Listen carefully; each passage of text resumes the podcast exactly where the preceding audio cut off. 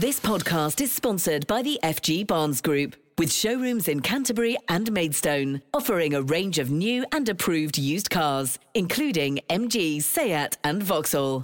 Kent Online News. News you can trust. This is the Kent Online Podcast. Nicola Everett. Hello, hope you're okay and had a good weekend. Thanks ever so much for downloading today's podcast on Monday, March the fourteenth. And we start with news today that another big name in Kent could be about to disappear from our high streets.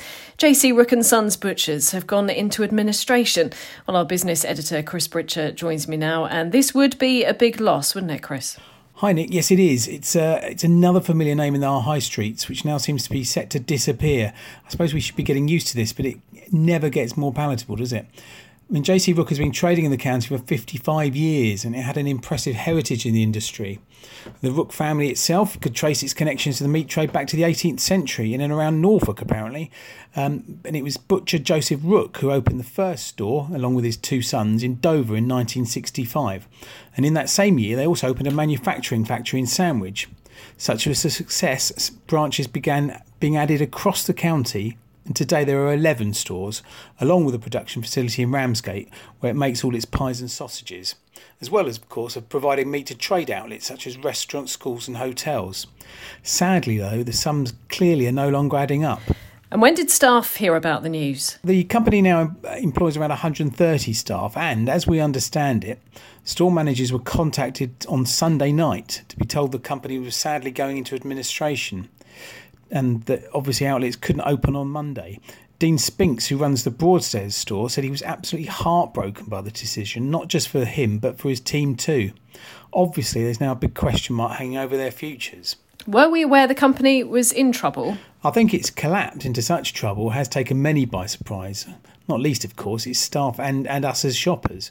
But we all know pressure high street stores are under, and butchers have long felt the squeeze applied to them by the big supermarkets and the decline in footfall on our high streets, and it, all of which adds up.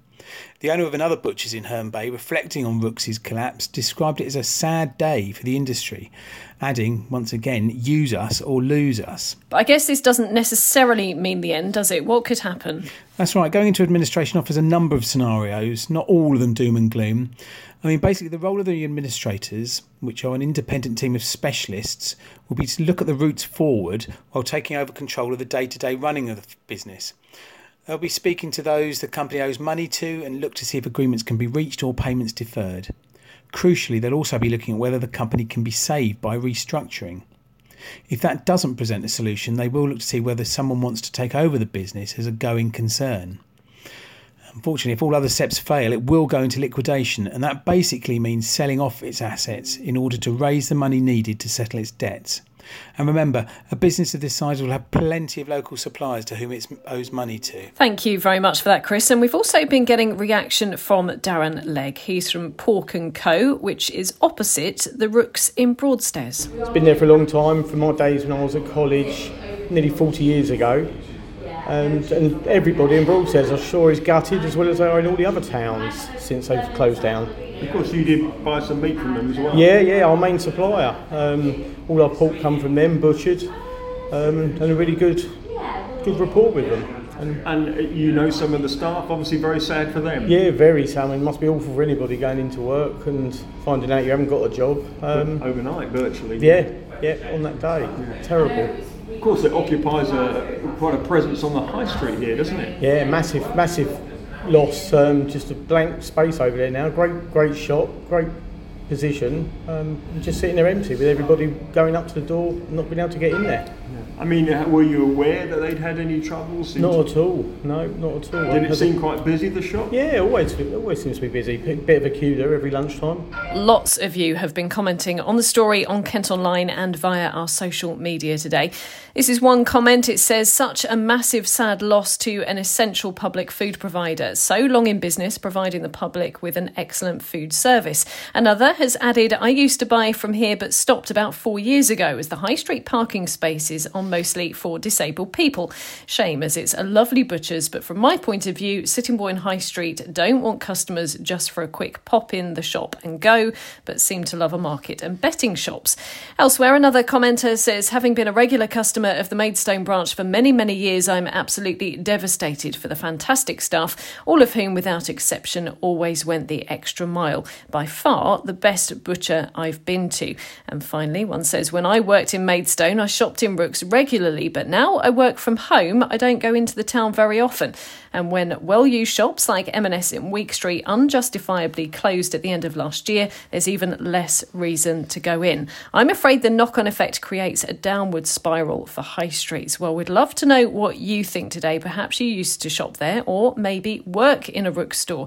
You can comment on the story or via our socials. Just search for Kent Online on Facebook and Twitter. Kent Online News. Other news today, and two men, including one from Dartford, have been charged after allegedly singing an anti-Semitic song at Stansted Airport.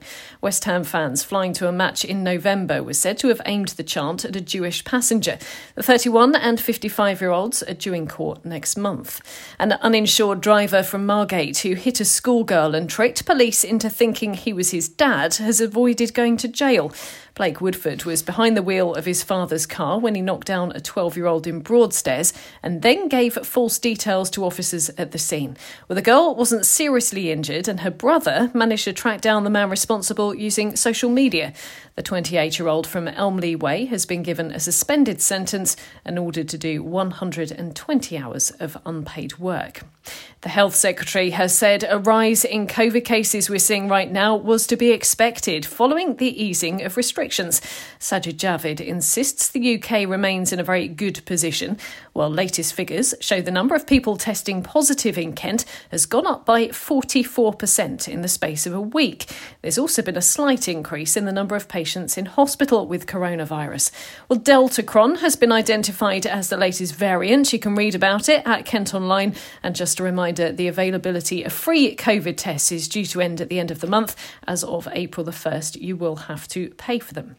Next today, and a Kent woman who's been a victim of cyber flashing has welcomed the news it's going to become a criminal offence. If you've not heard of it before, this is when offenders send inappropriate images to people online without their consent, often targeting victims via their email or social media. Well, it's now going to be included in the government's new online safety bill, and those who do it could face up to two years in prison.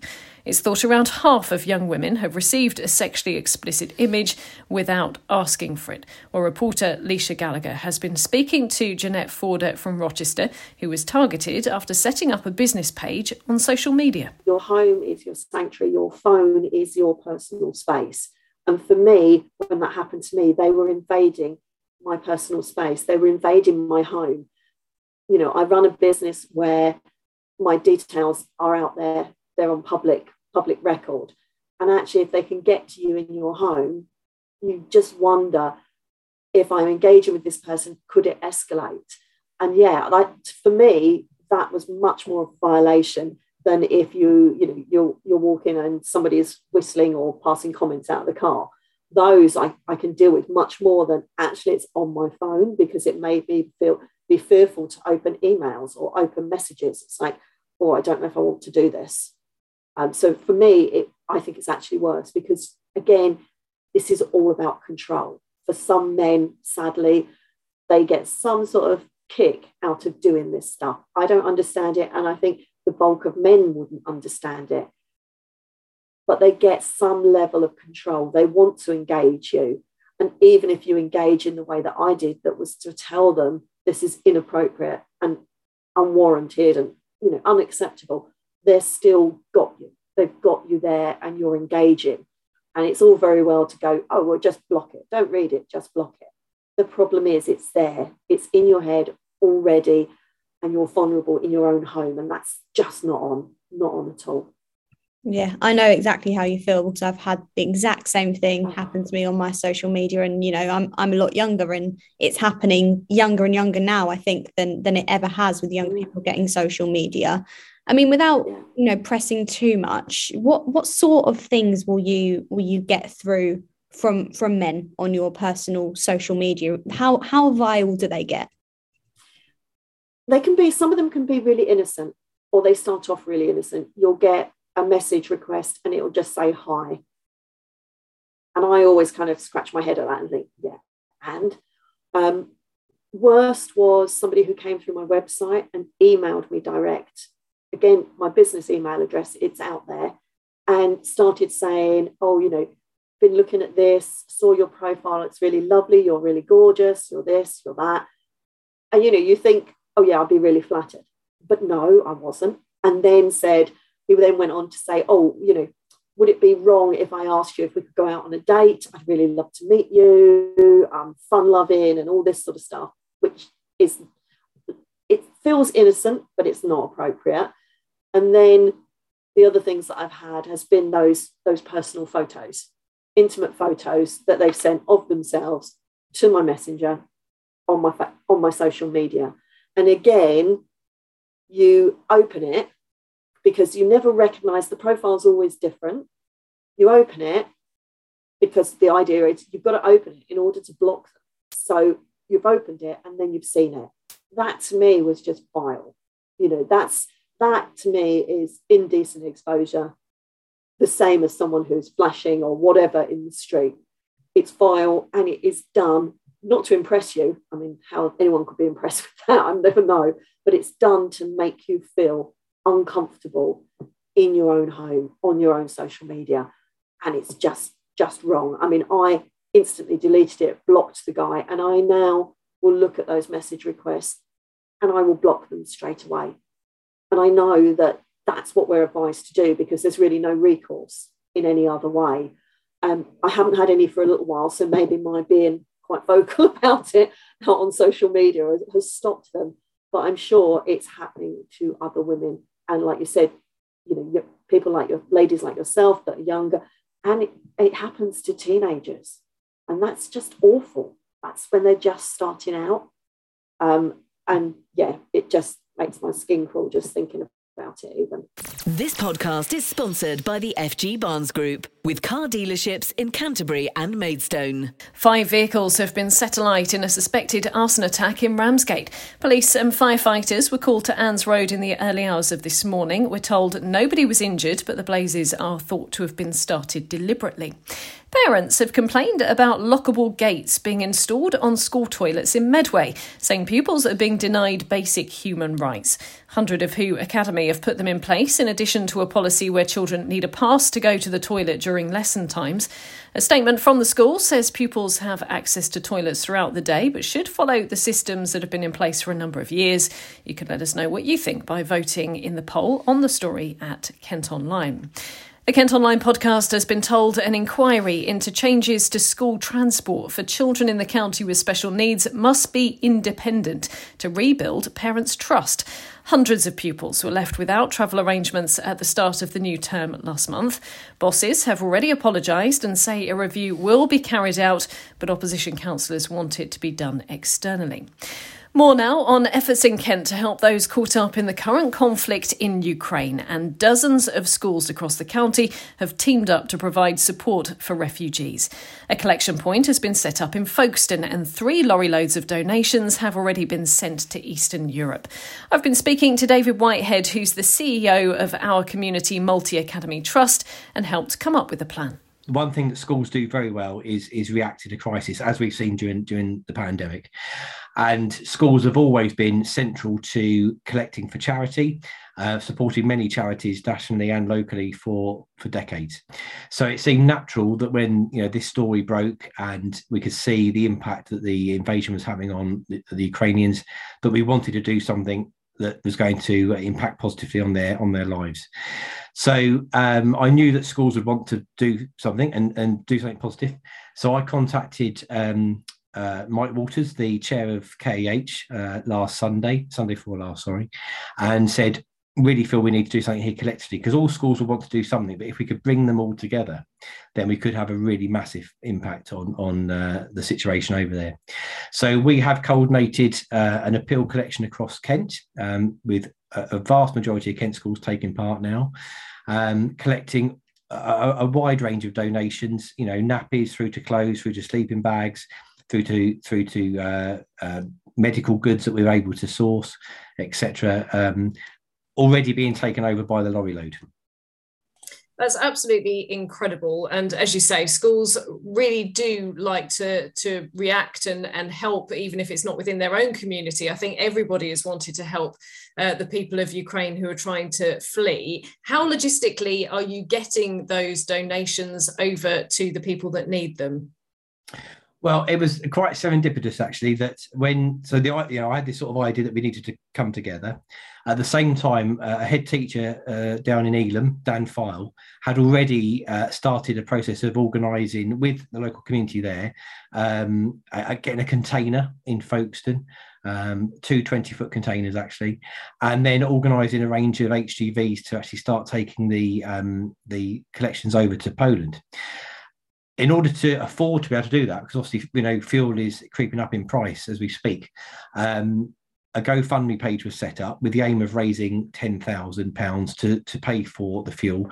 And I think already we're over fourteen thousand on that collection, uh, which is amazing. And and we, again, you know, in, in the letter that we sent out from K H to all the schools, we put the link to the GoFundMe page in there.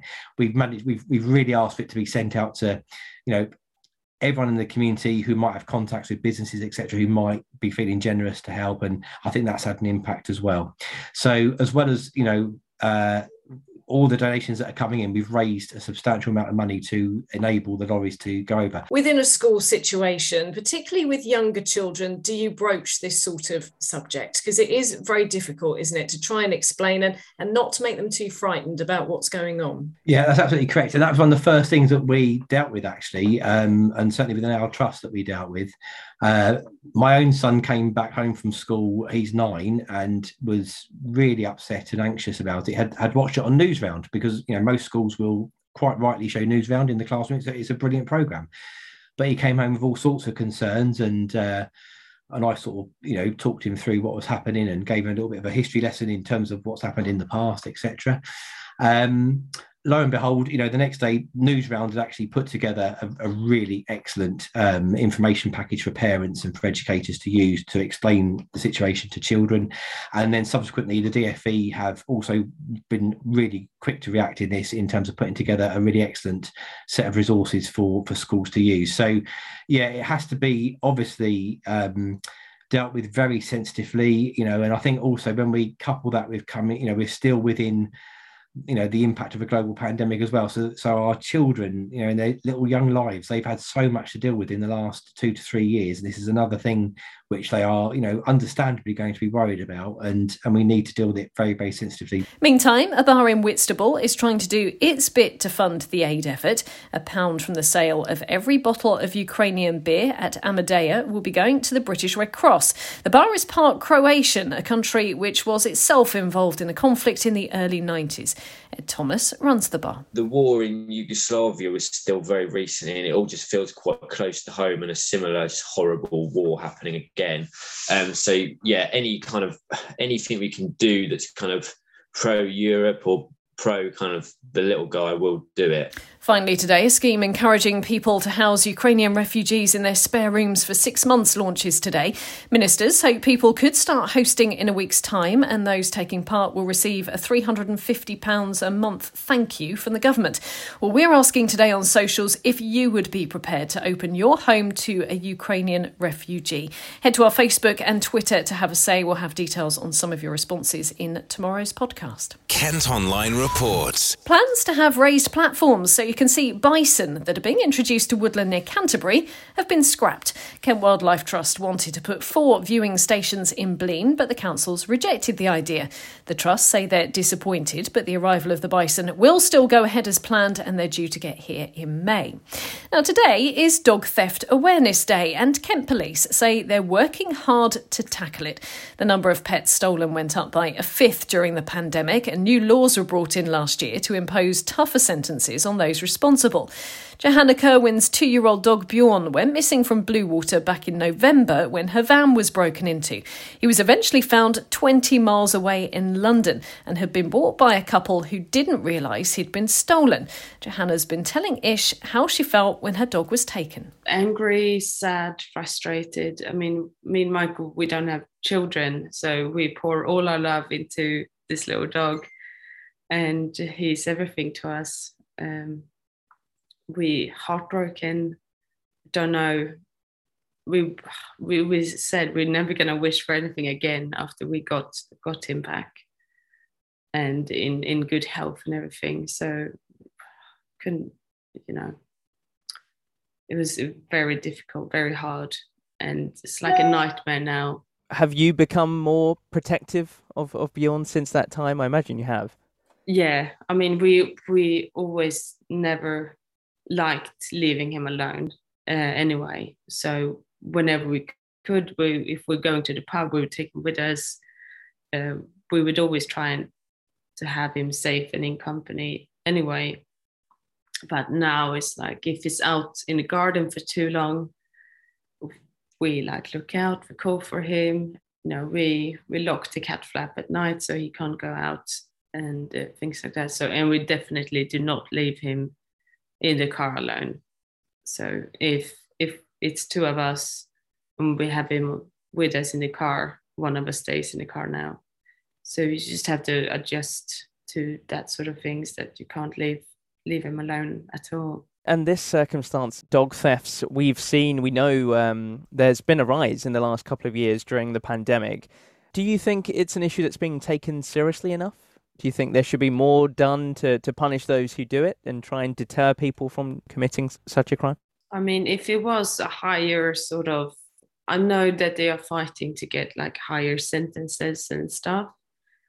What I think is difficult to find proof who done it unless you have C C T V, and even then it, it seems like it's it's very difficult to to get the people in jail or fined or whatever, because the emotional damage and and everything else I think is worse. Um, but because unless recently dogs were items and rather than beloved pets and family members, I think if they were treated as such, maybe it would deter, but I'm not sure. I think it's just so difficult for the police to find and and prosecute people, especially when they have been through so many different hands. Like Bjorn, he's probably been with three, four different families before he came back to us. So it's di- very difficult for the police to investigate that sort of change of hands. And at Kent Online today, you can read some more heartwarming stories from owners who've been reunited with their stolen pets. An independent brewery is taking over the tap room in Ashford. It's on Bank Street, and the owners are hoping to have it open by the end of April after the previous bosses were forced to close because of the pandemic. They're also going to be teaming up with local food firms who'll get to spend three months each serving meals. Joanna Scanlan has won the Best Actress BAFTA for her role in After Love, which was set in Dover. The film was written and directed by Kent's Alim Khan and tells the story of a woman who converts to Islam and discovers her husband's secret life across the Channel after he dies. The Power of the Dog and Dune were among the other big winners at last night's ceremony in London.